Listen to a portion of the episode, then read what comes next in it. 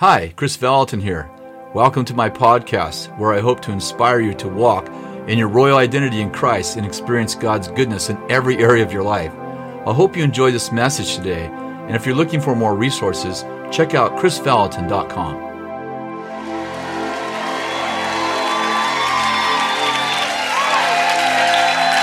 Good evening.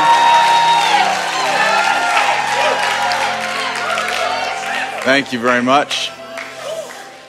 My uh, any insecurities I have are solved and finished, fixed. It's so good to be here. How many of you are first-year students? Wow.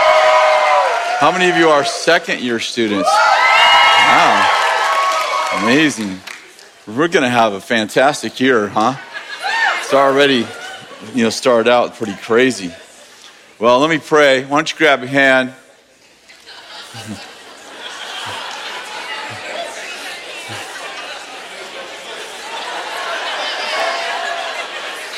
Holy Spirit, we just ask that you move powerfully tonight among the congregation here and those who are watching by online. We just pray for you just to touch people deeply. Lord, we pray for you to save people and deliver them and heal them, restore them, promote them, protect them, Lord. We just, we pray for an extraordinary night tonight. In Jesus' name, amen. I,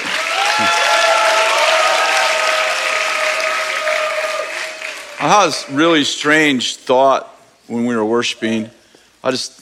Uh, Has anybody here ever been hit by lightning?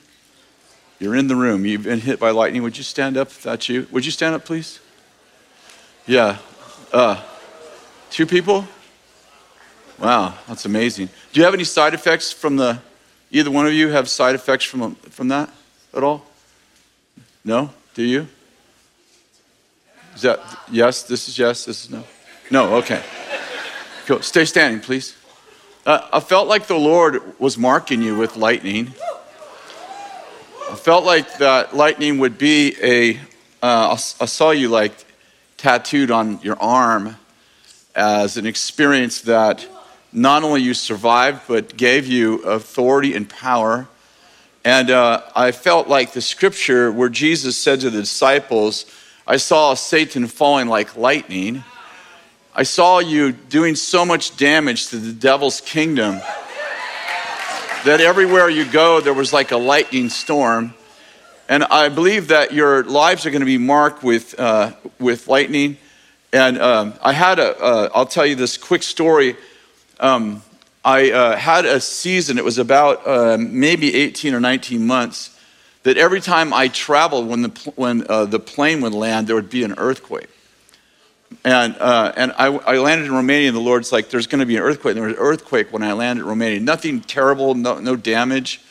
And I'm like, what's that mean? And the Lord's like, I'm changing the tectonic plates, the spiritual dynamics of this nation, of this city. This, and I feel like lightning's going to strike at times when you enter a place, a city, and it's going to be a sign and a wonder that the Lord is anointing you to drive out the demonic forces in that city, in that region.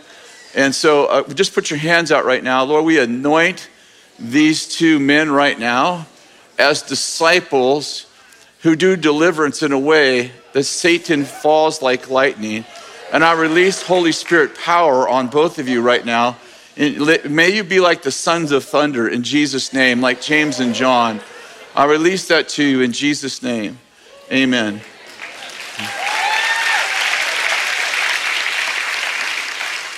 So chances that two people in one service have been hit by lightning, right? And um, I felt like the Lord wanted to deliver someone from drugs. You're addicted to drugs. Would you stand right now? The Lord's going to deliver you right now. You've been addicted for a long time, and the Lord's just brought you here tonight specifically to deliver you and give you freedom. If that's you, I don't have any cha- any desire to shame you, but I want to see you free right now. If that's you, would you stand up, please?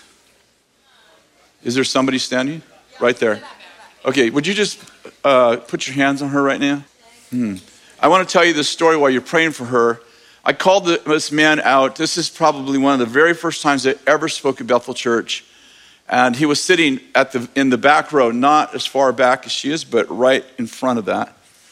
And uh, it was the last word I gave. And I said to this young man, would you stand up? And he stood up. And I gave him this word about being a holy man and that he was a noble man, a holy man. I gave him this whole word about nobility and about the uh, Old Testament Nazarites who were dedicated to the Lord. And anyway, I, I didn't know anything about him. I'd never seen him before as far as I knew. And about seven or eight years later, this man comes up to me and he says, do you remember me? And I said, no, I honestly don't.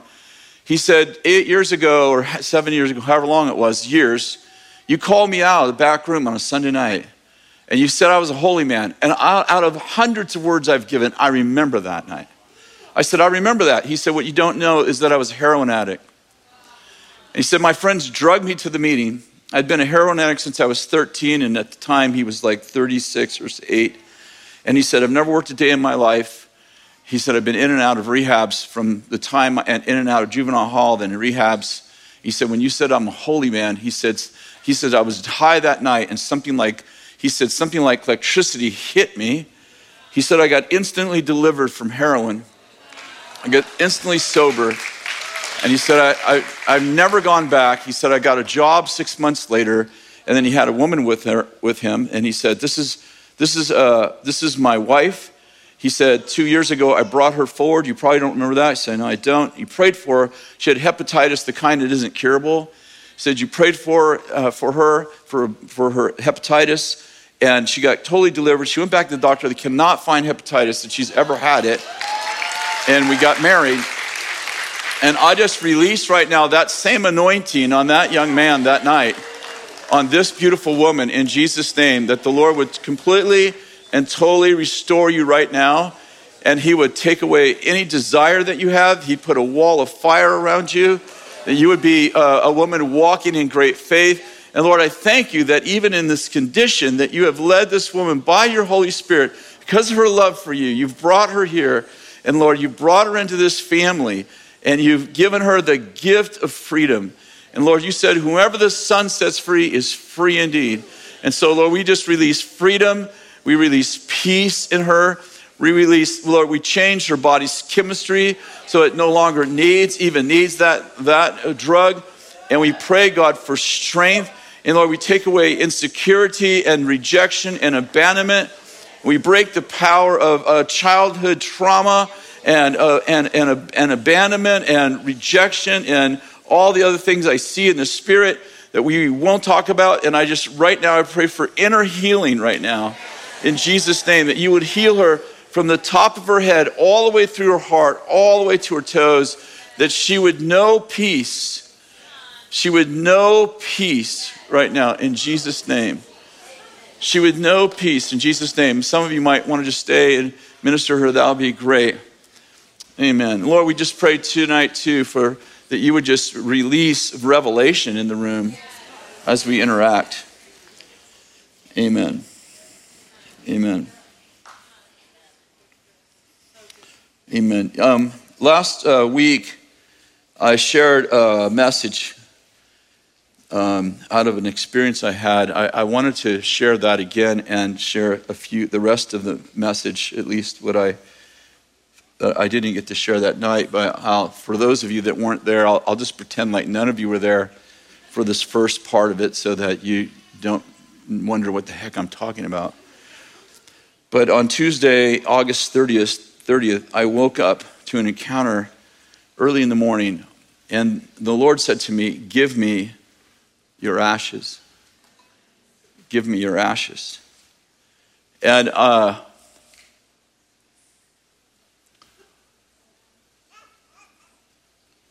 I understood that, and we'll read the scripture in a little bit out of, out of Isaiah sixty-one, where the Lord says, I create beauty out of ashes.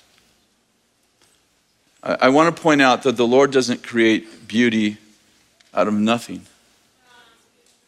but he creates beauty out of ashes. Uh, I just want to say that sometimes we spend a lot of time trying to hide our ashes, pretend we don't have them, or spend our life re- reacting to the ashes of yesterday. But I um, had an encounter with a young mom many years ago. She was uh, she came into my office. This is when I used to do counseling, so it had to be like, I don't know, at least twenty years ago. She came into my office, and she was really hurting. She had four kids. And uh, I think four or five kids, and her husband had been killed in a car accident. All the kids were little, and he had passed like about three years before. And she came in to ask me if I would pray, and she wanted counsel over a certain thing that wasn't related to that at all. And I had, I had actually never met her before.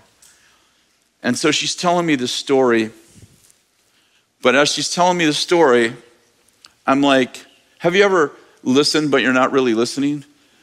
Not because you're not present, but because something else is going on in your spirit.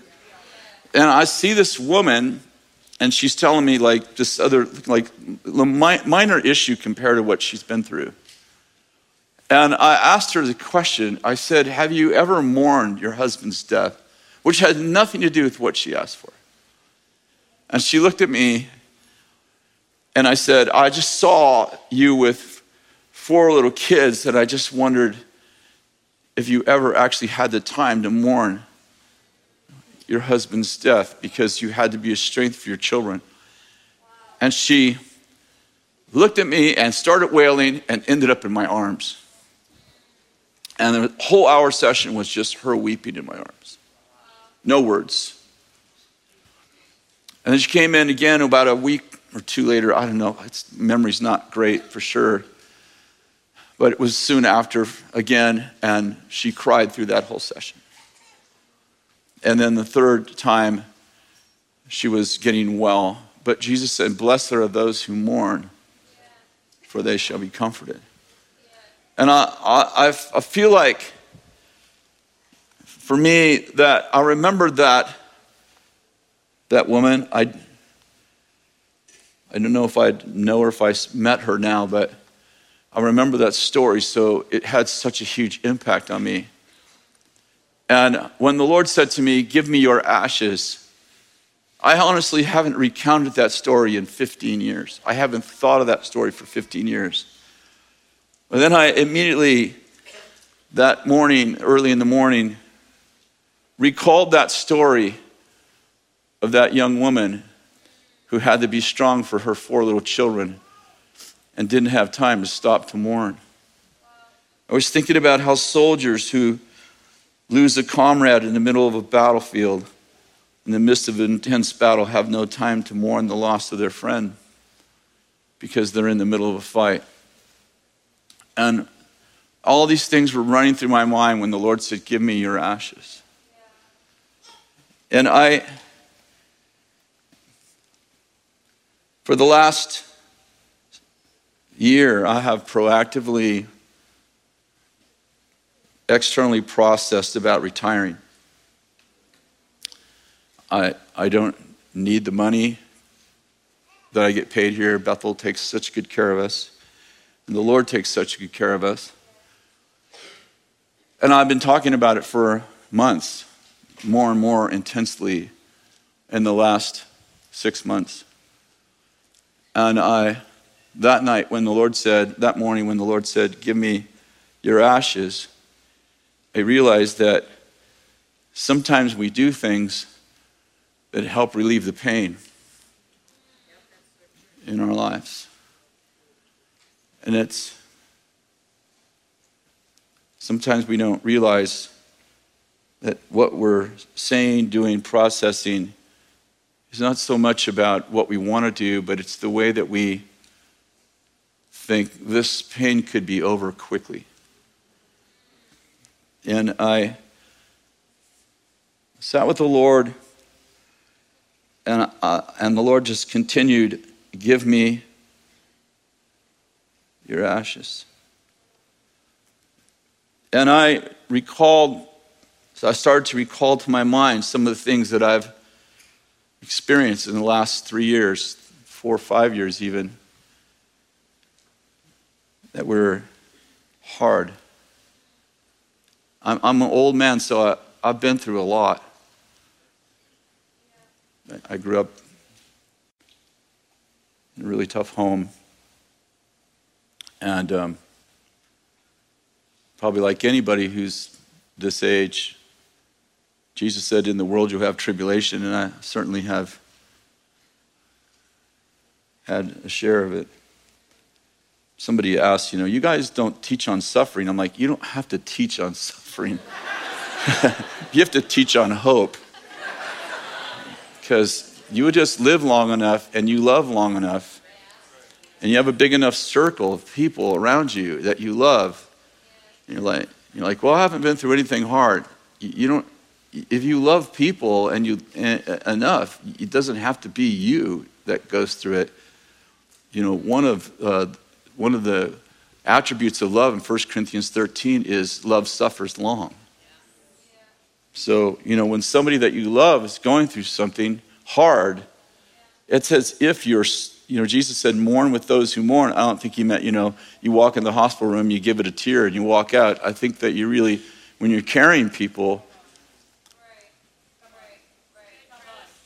when you really love people, no one has to teach you about suffering. One of the things the Lord told me when one of my family members was suffering, he said to me, no one should ever suffer alone. You know, uh, you probably know this, but a few, several years ago, Kathy was diagnosed with Parkinson's. That was uh, very hard, very tough. By the way, she's doing good. I, I, I should say this, you know, like, you know, three weeks ago, she went hunting with a bow and killed a bear at, with a bow and arrow at seventy-four yards. She is a bad woman.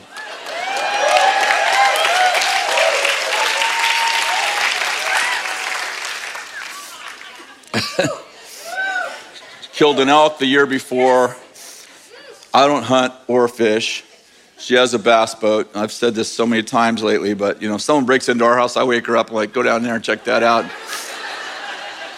I'll call the police. And uh, so she's not a victim. But nevertheless, when the person that you've spent your life with, that you love more than anyone but Jesus, has a diagnosis like that, let me just say, it's not something that you take lightly. And then, you know, you may not know this, but we had a covid nineteen virus.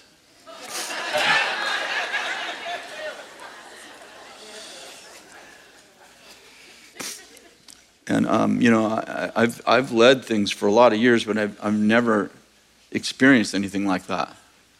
I mean, the virus itself, of course, but I've never led in a situation where, you know, the people that you love, thank you.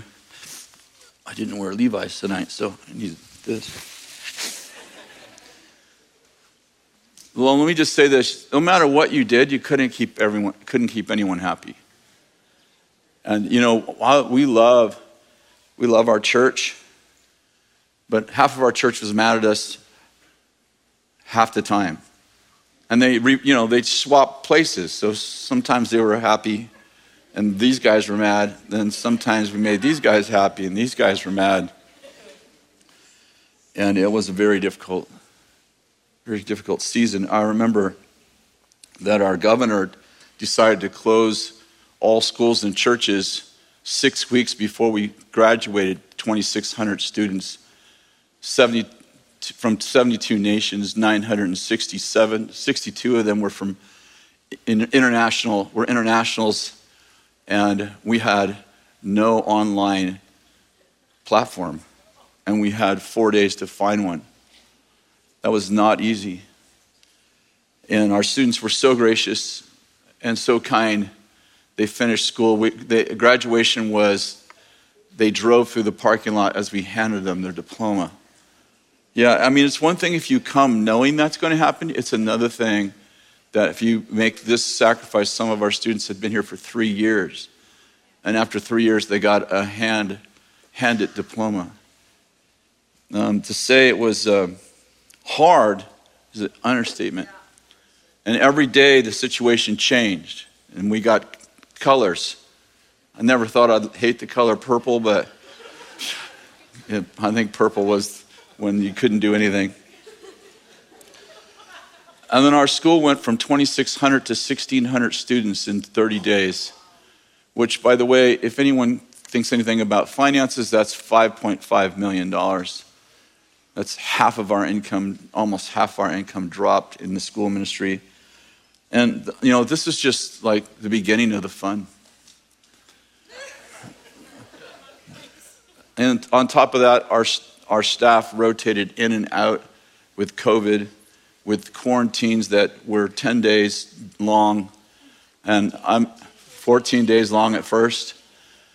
And if you got COVID, you were out, but if you were like inside their breathing zone, you, you were out too. And we were literally trying to scrap worship teams together and school teams, and everybody covered everybody. If you were healthy, you pretty much led. If you weren't, it was crazy. And in the midst of that, I got COVID for six weeks and was sick for nine days in bed. Got out of bed just in time to do my grandson's wedding. It wasn't easy. And you know, it's hard to make the right decisions when you don't know what's, what's going to change tomorrow. And we spent twenty-two years building a relationship with our city, and I was concerned about our congregation, but our influence is greater than our congregation. And I wanted to make sure that we we honored our city officials in the relationships that we had built for years and years and years, and not destroy them in, you know, in a year virus. But you couldn't make anybody happy. And we were in the midst of that, and then the social justice things began.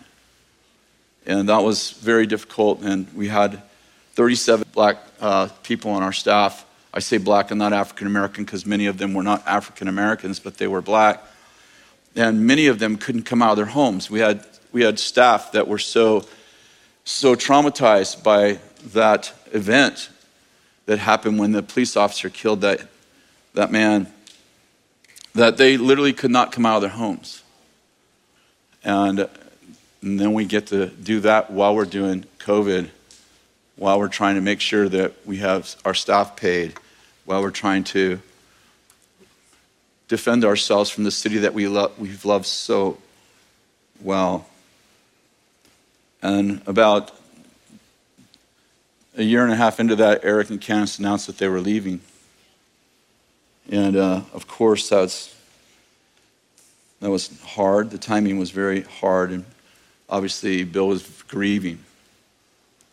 And the week that they were supposed to leave, Benny was diagnosed with fourth-stage cancer. The week they were leaving. So, um, and then obviously eighteen months later, we she goes home to be with the Lord.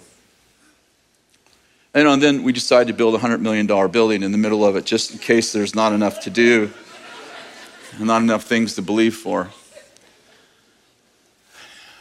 And that's, you know, by the way, if none of that happened, this is already a pretty stressful job. You might not think this is, but this is kind of a stressful job. And uh, if anytime, you know, you you uh, you have to have the grace of God to stay in a place like this. No, not because of the people, just because there's a lot. Everybody thinks they know what you should be doing.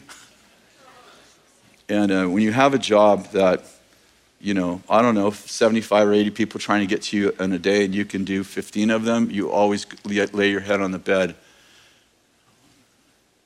knowing that more people, you, there was more people that needed touch than you could possibly touch, unless you were God himself. And that's just the normal of our job. That's not. That's without a pandemic, without racial tension. Oh, by the way, in the middle of that, it decided to give this great prophetic word about Donald Trump. Let's not forget that. That was really one of the joys of my life right there. So, I'm not saying any of this so you'll feel sorry for me, but just to know that I have ashes too.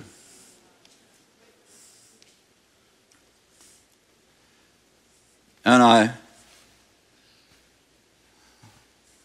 John Maxwell made a statement. He said, when leaders lack confidence, the people lack commitment.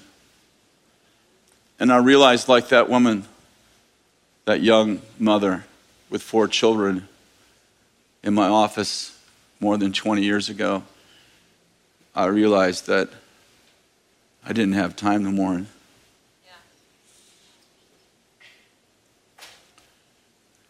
We were carrying a whole movement. We didn't have time to be weak. But something happens in you when you don't mourn. Because Jesus said, blessed are those who mourn, for they shall be comforted. Mourning is the natural ecosystem of comfort. Our little children know it. You know, all those. We have two, two young ones right now, three young ones, but two that are just live down the street. And my, my granddaughter, Edie, can be crying one second, and then she's good. Like she's in a full meltdown over she didn't get the candy or whatever it was she wanted. And literally two minutes later, she's mourned and she's good. On our kids, you know, we used to shut them down and say, I'll give you something to cry about. Come over here, stop crying. Not realizing that when we shut people down, they don't, and they don't understand, they don't, like there's just the natural process that I weep and then I, I mourn and then I'm comforted. But sometimes we get in situations where maybe, maybe this is you, but where you just don't have the privilege of mourning because of the, the responsibility that you carry. And um, that day, that morning, the Lord said, bring me your ashes. And, and uh, to be honest, at first I was kind of like, Here, here's a few. The Lord's like, bring me your ashes. And I began to bring him my ash heap. I'm like, I, Lord, I don't have ashes. I have the ash heap. I have all these things that are back here that I haven't had time to even think about because these people are my responsibility, not just mine alone. They're our responsibility, all our leaders. And I felt like the Lord said to me, I make beauty, but it's out of ashes. And if you don't give me your ashes, I can't make it beautiful. And so I began to give the Lord my ashes, and I realized that my conversations about retiring were not because I didn't think I wasn't supposed to be here anymore, but because it made me feel comfortable thinking I could get out of this pretty quickly. And I was thinking that I was thinking about maybe you do the same. Maybe your conversation isn't about, isn't something the Lord's asking you to do, but it's the way you comfort yourself because you've never stopped long enough to actually give the Lord your ashes.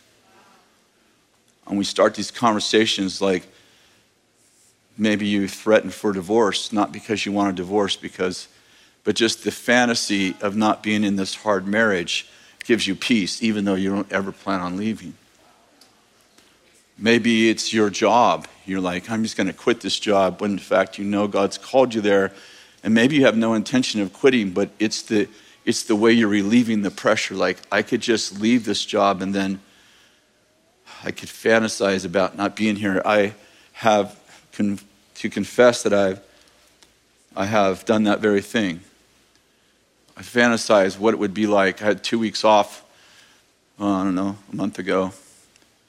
First time I've had off in a while, and actually worked probably four days of it just because of where we're at right now. But I would just went up, we have a little farm, I went up to the farm and I would just lay it on the couch there and I'm like, oh gosh, Nobody even knows I'm here except for the people who took pictures of me at the wedding. Funny story. He had to be there. And I just began to fantasize what it would be like to have no responsibility. Of course, then I said to myself, then you'd have no significance, and then what would you be doing? Trying to get a job as a janitor at Bethel, that's what you'd be doing.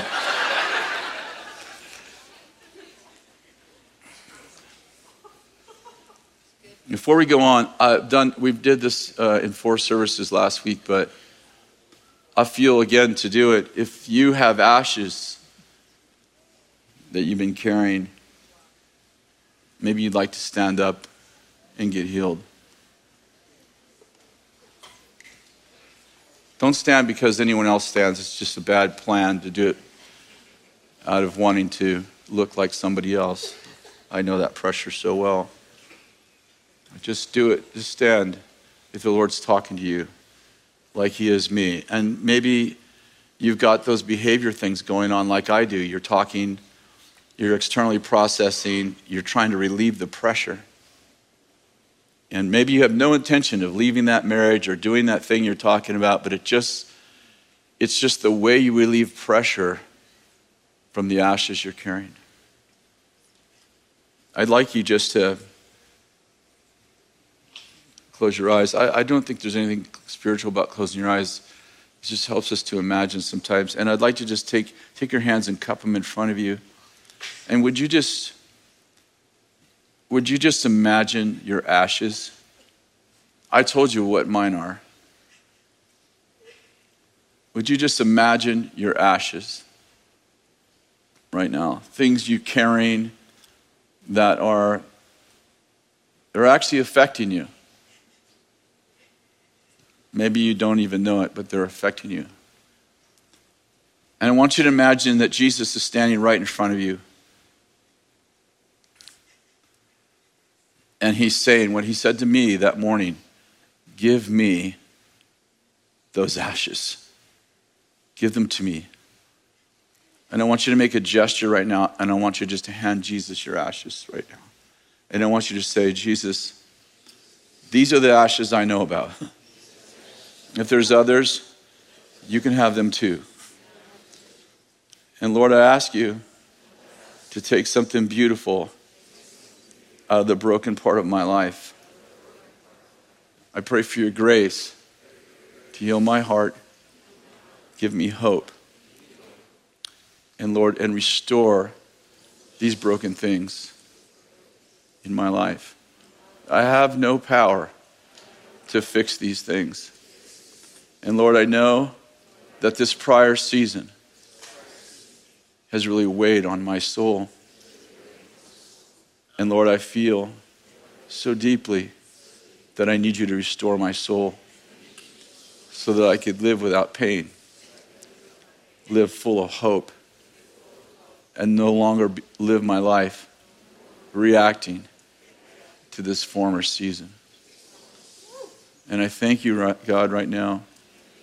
I trust you that over the next days that you'll begin to heal me, heal my soul, heal my relationships, and give me faith that you're in the midst of this crummy season that I'm coming out of. In Jesus' name, amen. Lots of good words. You can sit down.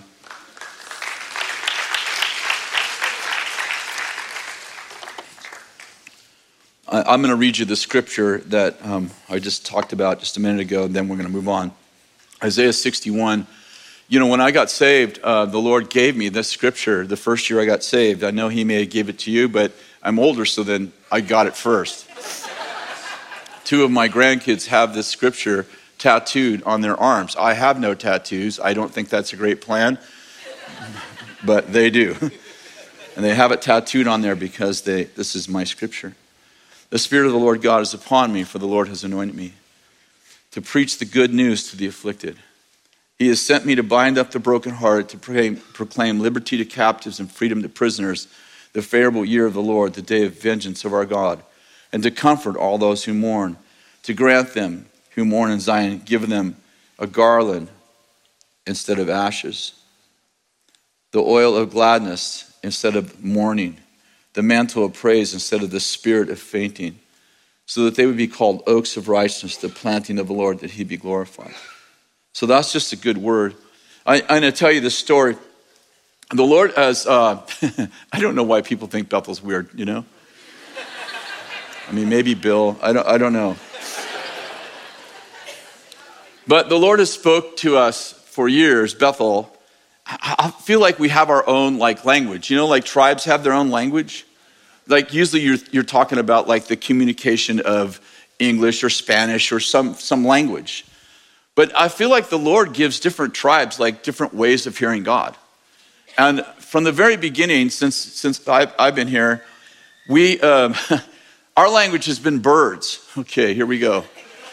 I know, I know, I preached a message about three months ago, Bethel's gone to the birds, and I've told these stories, so I'll, I'll tell them briefly. But years ago, Bob Jones came here. It was in nineteen ninety-nine, I believe. He came here and he said that he saw three eagles' nests in America and that we were an eagle's nest and that we would raise up prophets and prophetesses and that we were we were the governmental. There was three eagles' nests and Beth, uh, Redding was one of them, and that Redding was the governmental eagle's nest, and we'd raise up eagles and eaglets that would actually go into government and they would influence the governmental world. And so for a long time, we talked about being eagles, and obviously we started School of Prophets because of that prophetic word, which we've been doing for seventeen years. And we literally have raised up hundreds and hundreds of prophets and prophetesses. And um, and then one day, uh, the Lord gave me a prophetic word personally, and he said, "We're mo- you're moving, the, the mascot for Bethel is moving from eagles to owls." And I'm like, okay. And the Lord said to me, that owls can see in the night. They're nocturnal. Like owls were created for the dark. And the Lord said, I'm gonna take this movement into the darkest places of the planet, but I'm making you like owls where you can see through the darkness. And you're wise like an owl. And owls also kill snakes. And here's my favorite one. Owls know who's who.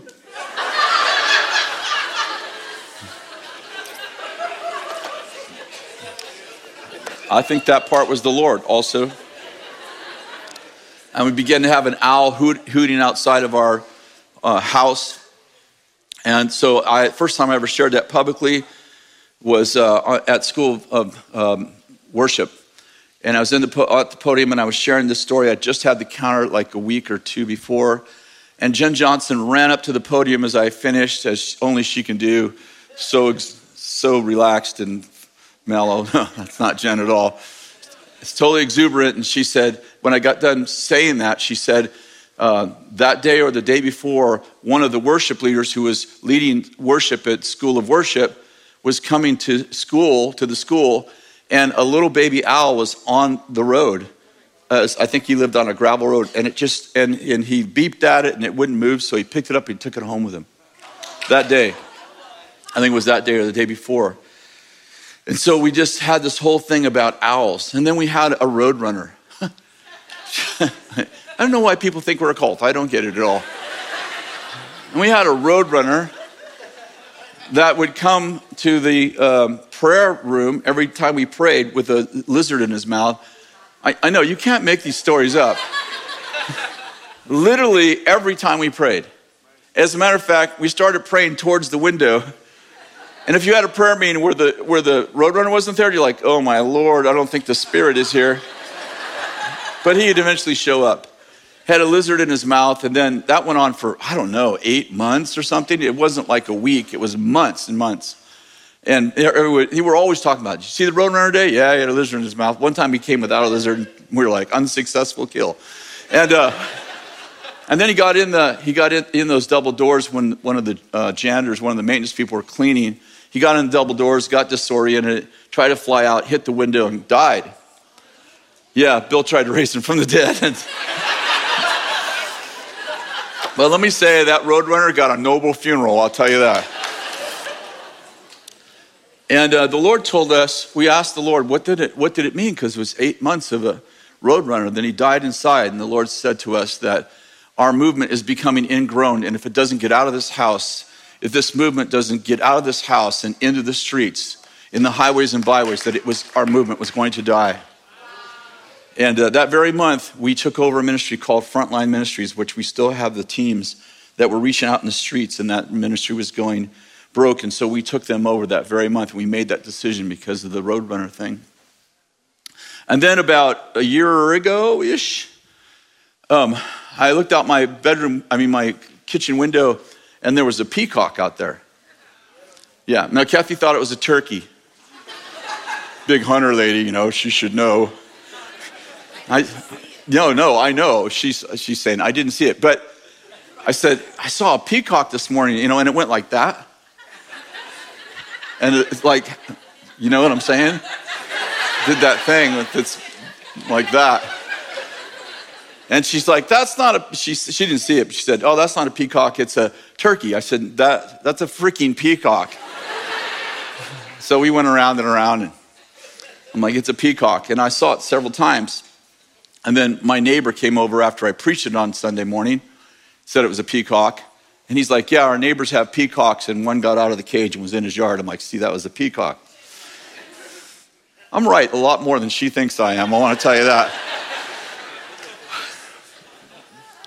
And I was in Thursday morning, uh, right after I saw it, it might have been that morning or the next morning, I was in Thursday morning staff meeting with the, with the school, and I was telling them about, I saw this peacock, and when I saw this peacock do that thing with the, it has, you know, eyes on its wings, I asked the Lord what it meant, and he said, I'm about to show off in glory. That the next move of God will be in glory. That the glory of the Lord, the, the knowledge of the glory of the Lord will cover the earth as the waters cover the sea. And when I was sharing that story, one of our team said, oh, it was Leslie. She said, I preached about the peacock last week in school ministry. And somebody else said, well, I was here on Saturday for the uh, and at the prayer rooms, which, you know, there's hundreds of people at the prayer rooms. And there was a little boy, little, I don't know, young boy dancing right there on stage, and a peacock feather fell from the, the sky, big one, and landed on the ground. And they go, wow, how'd that happen? So they went back and ran it on, on they had filmed it. They had filmed, they were filming the whole thing. And they looked back, and the peacock feather didn't fall from the sky. It appeared in the middle of the room and fell. And what no one noticed was over here, this gal was, artist was painting a peacock. Better than the Trump word, I got to tell you that right there.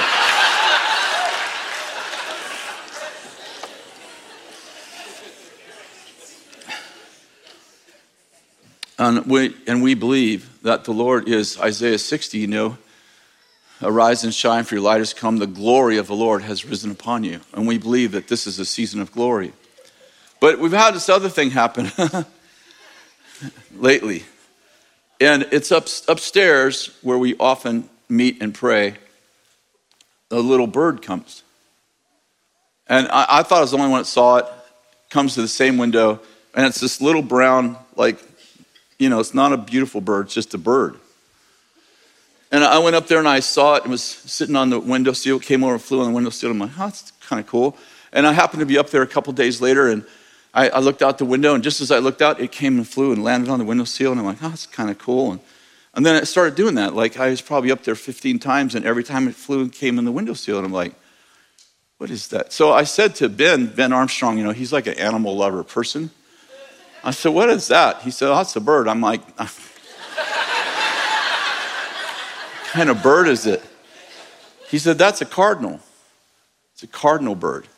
And most cardinals are red, but I guess the males are red and the, the females are brown. And uh, I was like, oh, that's really cool. And then uh, Bill said, yeah, I saw that cardinal. He comes in here every time I pray. I thought it was my personal, you know, like Elijah had the ravens. I'm like, I got me a brown cardinal that shows up. Anyway, it's been doing it. It's, it still does it. It's been doing it for months. And I looked up the word cardinal, and it means hinge, like a door hinge. And it speaks of, this is what it says.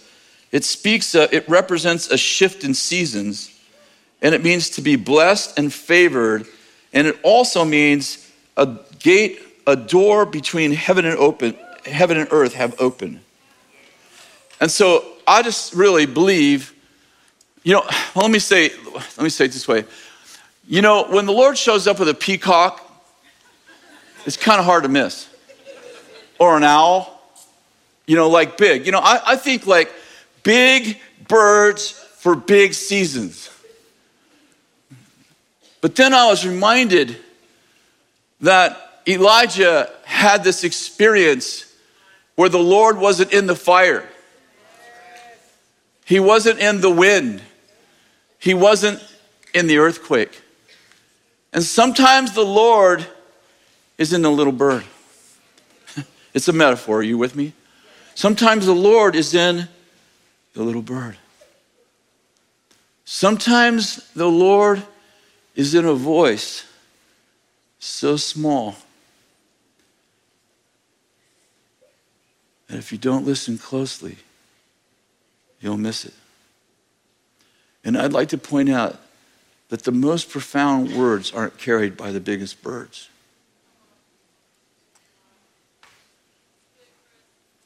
When Elijah was praying for rain, you'll remember it hadn't rained in three and a half years, so bad that cannibalism was happening all throughout Israel. And he went and prayed. And you remember six times he had his servant go look for rain. Was there a cloud? No cloud, no cloud, no cloud. Six times, no cloud. And the seventh time, he has his servant go look. And the servant came back. And I'm sure the servant was trying to be encouraging. And he goes, I see a cloud the size of a man's hand. And Elijah said, go and run and tell Ahab. And he begins to run, and he outruns Ahab's chariot, and it begins to pour. My point is, I'm asking you this question. See, sometimes the Lord speaks to us in a way that only the humble and hum- hungry can hear it. And I want to say two things that are really super powerful to me, but maybe hard to communicate to you. I feel like humility is the way forward. And I feel like humility requires us to look closely, to listen intently. Sometimes it's just the little bird. Can you hear it? Sometimes everybody else, you know, you get, I don't think this is a bad thing, but sometimes we get, we're used to the big bird. It's a, it's a metaphor now. The eagle. The roadrunner that isn't even, it's not even native to our area. The owl, I mean, something big. And the Lord's like, if you're not careful, you'll miss the powerful thing I'm doing. That's a little. It's announced with a little bird. And I believe that we're in a hinge season. That the Lord is closing one door. Thank God. And Jesus and the Holy Spirit. And he's opening another. He's closing one door and he's opening another. I um I want to read you this eight, Romans eight thirty-one. Are you guys okay? I know this is like simple, but I'm just trying to tell you what I feel the Lord's saying for the season. eight thirty-one. Then what shall we say then to these things? If God is for us, then who can be against us? He who did not spare his own son, but gave him up for us all, how will he not also with him graciously give us all things? And who can bring any charge against God's elect? It is God who justifies. Who is he who condemns? Jesus Christ is the one who died, and more than that, who is raised, and who is the right hand of God, who indeed intercedes for us. And who shall separate us from the love of Christ? Shall tribulation or distress, persecution or famine or nakedness or danger or sword? As it is written, for your sake we have been killed all day long. We are regarded as sheep to slaughter. No, in all these things we are more than conquerors Can you just say, more than conquerors through him who loved us? For I'm sure that neither death nor life nor angels nor rulers nor things present nor things to come nor powers nor height or depth nor anything else nor any any anything else anything else in all creation, I so messed that up, will be able to separate us from the love of God that is in Christ Jesus. I, I just want to point out a few things before I finish. The one thing is, if you're more than a conqueror, it means that there are things you're supposed to conquer. And I, I'd just like to point out in, in all of these things that I shared tonight, that we were actually born to conquer things.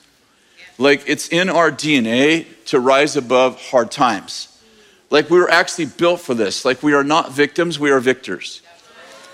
Like, we have an ecosystem in which we deal with our ashes and what we should have all done, and I'm, I'm the foremost of all, what we should have all done is taken our ashes daily and give and give them to the Lord so that we don't have an ash heap that we're underneath and that's covering everything we do, and we begin to speak out of our ash heap. I'm speaking of me, that we begin to talk out of our ash heap, we begin to think out of our ash heap, because we are supposed to be bringing our ashes to the Lord every day, not hiding them, not pretend we don't have them, not pretending like we can do this, we got it, because God, God fertilizes our destiny with our crap.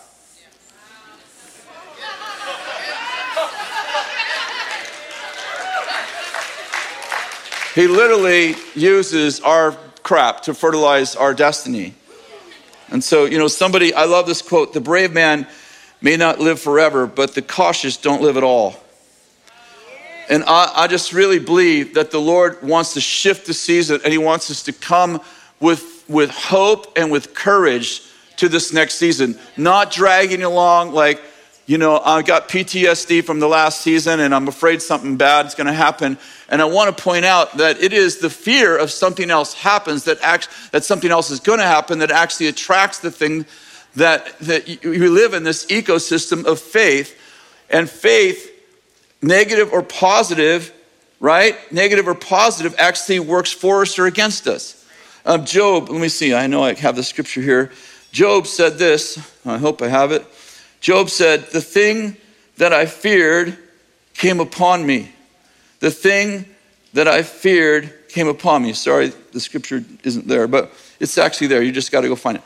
The thing that I feared came upon me. And what I'm getting at is that fear is faith in the wrong kingdom. When we fear, and I've sh- shared this so many times, I, uh, you know, it feels redundant, but you know, if if a little boy comes up and says, I'm gonna beat you up, it, I'm not afraid because I don't believe him.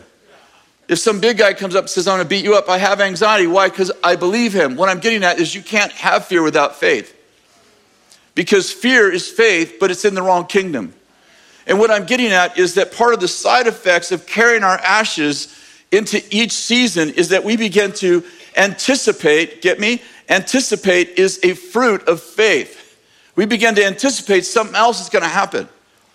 I remember in the middle of, we just, we, we were in COVID, and then we had Black Lives Matter and all of that, trying to navigate that well with nobility. And I just remember saying to Kathy, what else could happen? Then I thought, don't ask, because something else will.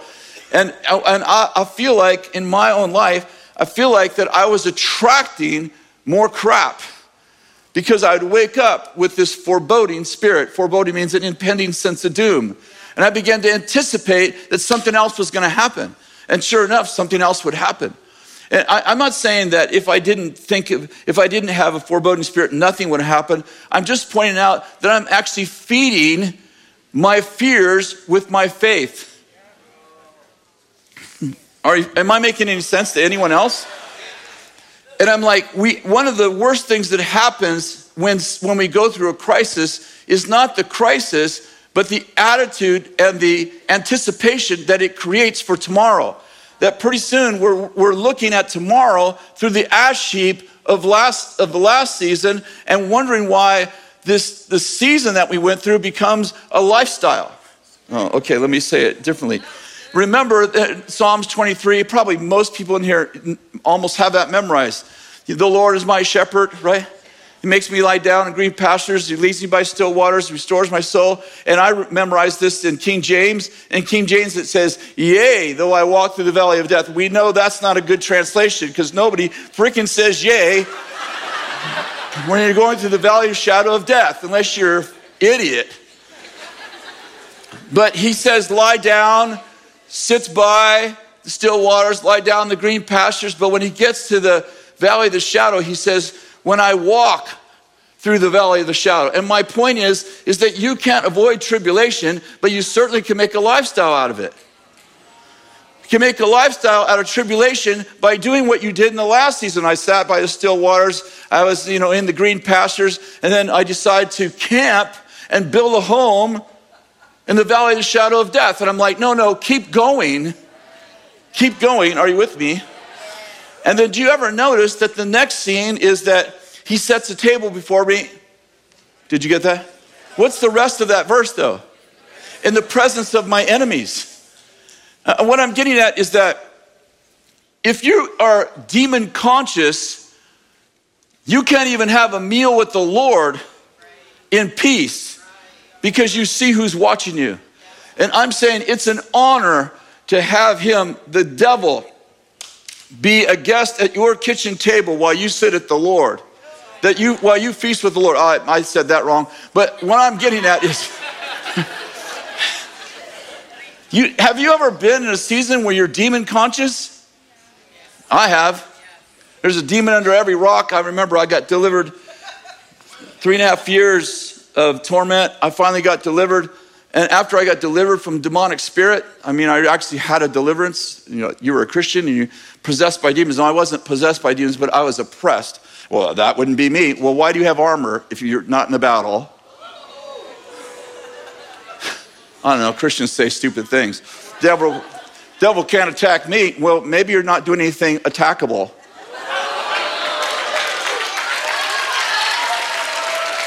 I know, I see Christians all the time spiritually in swimming suits, like, I'm doing good. Well, you're not doing anything worth resisting. I live in peace. You live in peace because you carry no responsibility. Devil don't want to mess with you because you might actually get upset and do something. I love Bill's point. He said, if you don't run into a demon once in a while, you might be going the same way.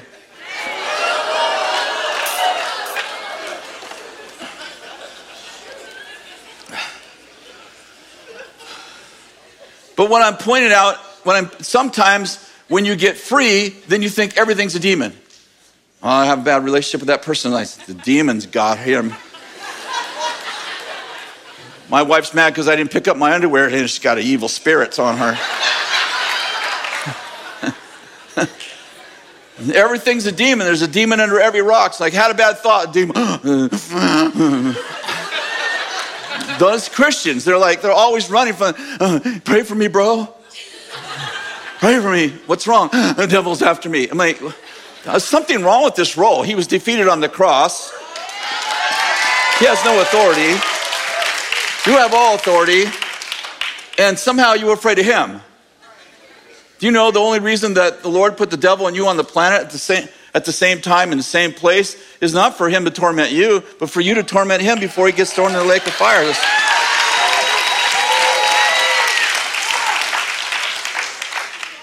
Uh, I'm just pointing out that you were born for battle. You were born to win. You were born to be a victor, not a victim. And I just told you that I ended up in an ash heap, and I'm saying we end up in ash heaps and we don't mourn and give the Lord our ashes as we go through things, and we go wait three years like me, and I'm like, here's my ashes, but I got to back a dump truck up and go, here's my, oh, you wanted my ashes? Hang on, I'll be back. I mean, collecting them out there in the ash heap.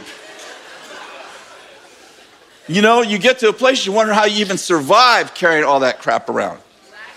But I'm telling you, you should see the garden I'm growing now.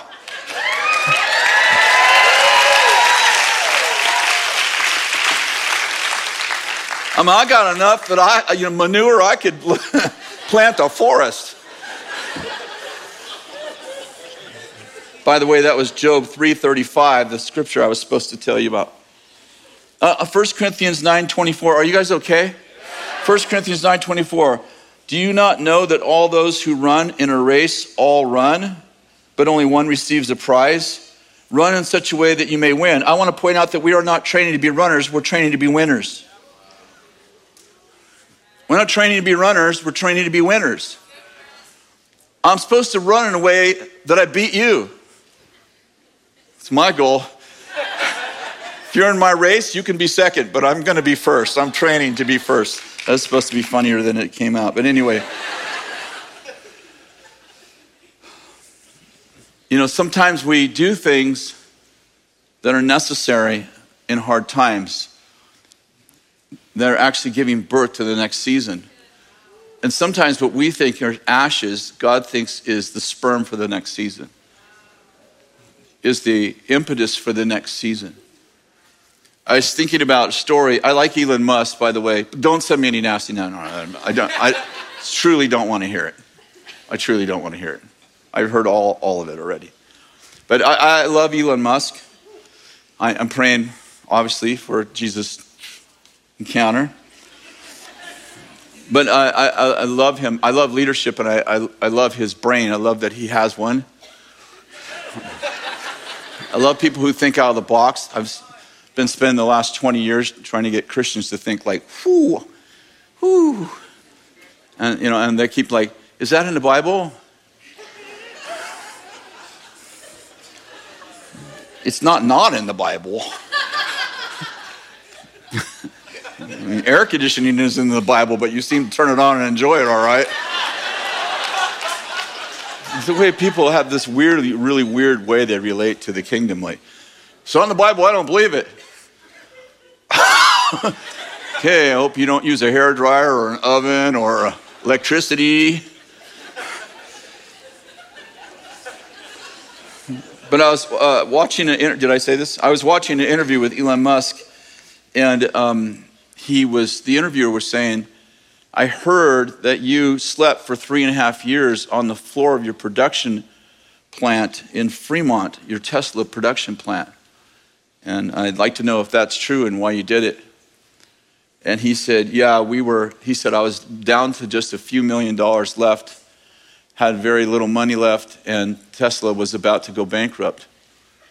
And he said, I, he said, I, so I decided that the situation was so desperate that I needed to show my team that there's no way that they're more committed to the success of this business than mine. So I put a sleeping bag on the floor, the production floor, and I slept there for three and a half years. And uh, he said, so that they would know that I'm I'm in the fight with them. And I started to cry. And I know I know from this man's mouth that he does at this point doesn't know Jesus. But I thought, that is brilliant leadership. That if you, Bill said, if you want your people to bleed, you better hemorrhage. And sometimes the things the Lord calls us to that we think are ashes, the Lord goes, that's beautiful. We're like, Lord, these ashes, I slept on the production floor for three and a half years, and the Lord said, you inspired a movement. And I think some of what I'm trying to say is this, some of what we think is ashes, the Lord goes, no, I led you to do that. That was a beautiful act of sacrifice, and that is not part of your ash heap. That's actually part of the, of the gold, silver, precious metals. That's part of what you'll get credit for in heaven. And I want to say that there are things that you have done in sacrifice that were hard, and you think they were part of your trial. And the Lord's like, no, they're part of your reward. And I, I want to say that tonight, I feel, I didn't share this before, but because I'm just getting it now, but I feel like the Lord is saying to many of you, what you counted as an ash heap, I counted as a treasure. What you counted as a problem, I have actually awarded to you treasure in heaven because of what you sacrificed. And I just want to say to all of you that the Lord remembers your sacrifice. The things you did in secret, the things no one knows about, the conversations you had the people you reached out to. And oftentimes, it's the little birds in our life that nobody knows about that the Lord has given us the greatest reward over. I'll just uh, finish now.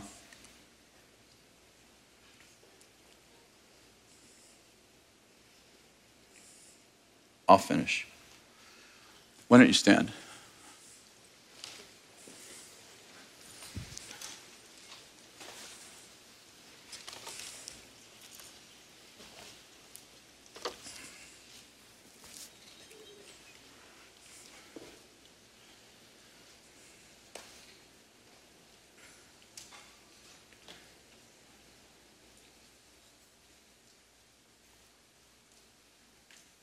I have this uh, strong impression that there's two people in this room that are going through a divorce, and the Lord said he's not in the divorce. Now, I have a couple of kids who've been through divorces, so you understand there's no condemnation in this. But I want you to know that the Lord says he's going to restore your marriage. There's two people in this room, and there's one person that's going to watch this two weeks from now on video, and the Lord says he's not in your divorce. And this is what the Lord told me, that the two people in the room and for the person that's going to watch later, humility is the way forward. And you having to be right is killing your marriage. And if you'll humble yourself, if you'll both humble yourself, the Lord will not only restore, restore your marriage, but you'll be a model of what God can do with brokenness. And so I just want to bless that right now. If anybody's bold enough that wants to raise their hand, you can do that, and I'll pray for you right now. You don't need to. There's one, there's two right here. So Lord, more over there. Well, Lord, I just release right now this word over them in Jesus' name, that the Lord would heal your marriage, that he would restore your soul, that he would uh, break the, um, the um, uh, and one of them there's been unfaithfulness, and I just feel this conviction of the Lord on, the, on that person, and I see the a restoration happening even uh, at midnight tonight. And Lord, I just release right now this prophetic declaration over these people that you would restore their marriage. I pray that that phone call would come right before midnight tonight, and it would be a, it would be a, a, a call of repentance, a call of true transparency and honesty, and a restoration of these of these families, Lord, even more than three. We just pray, whoever raised their hand, Lord, that said, I have faith for that. My marriage is in trouble. Uh, we say we say yes to that too. We say yes to even the ones the Lord wasn't speaking of. He's speaking to you too. Lord, we just, we pray for a total restoration of that. In Jesus' name, we release that over them right now. Thank you, Lord. There's somebody in a lawsuit over here, and the Lord is, uh, restore, uh, he's going to bring justice. Isaiah fifty-nine, he's going to bring justice to victory. And uh, he's going to close this case before the month is over. And so I just released, who, is there somebody here who wants to say they're in some sort of a lawsuit? Okay, who is that? There's somebody over here? Where? Here, okay, bless you. And Lord, we release that right here for him in Jesus' name, that you would bring justice to victory in Jesus' name, that you would be the judge and the jury. And Lord, that you would uh, render him uh, innocent in Jesus' name. There's somebody over here, though, right over there. Is there someone else that's in a lawsuit over here? Okay, can you raise your hand, please? Okay, Lord, I just release the same right here. Justice in Jesus' name. I pray for a complete closure of this case that keeps just going on and on like a merry-go-round. And I just break the merry-go-round right now in Jesus' name. And I pray for justice to come to victory and for you to be found innocent and you to be found. This is like an awarding of uh, Matthew, uh, Luke eighteen, the judge and the widow. And I just pray in Jesus' name that it would be found in, in, uh, in your favor, and justice would be rendered for you in Jesus' name. Thanks so much for listening to my podcast. If you want to find out more, read my blog or listen to the previous podcast episodes. Go to chris vallotton dot com. Have an awesome day.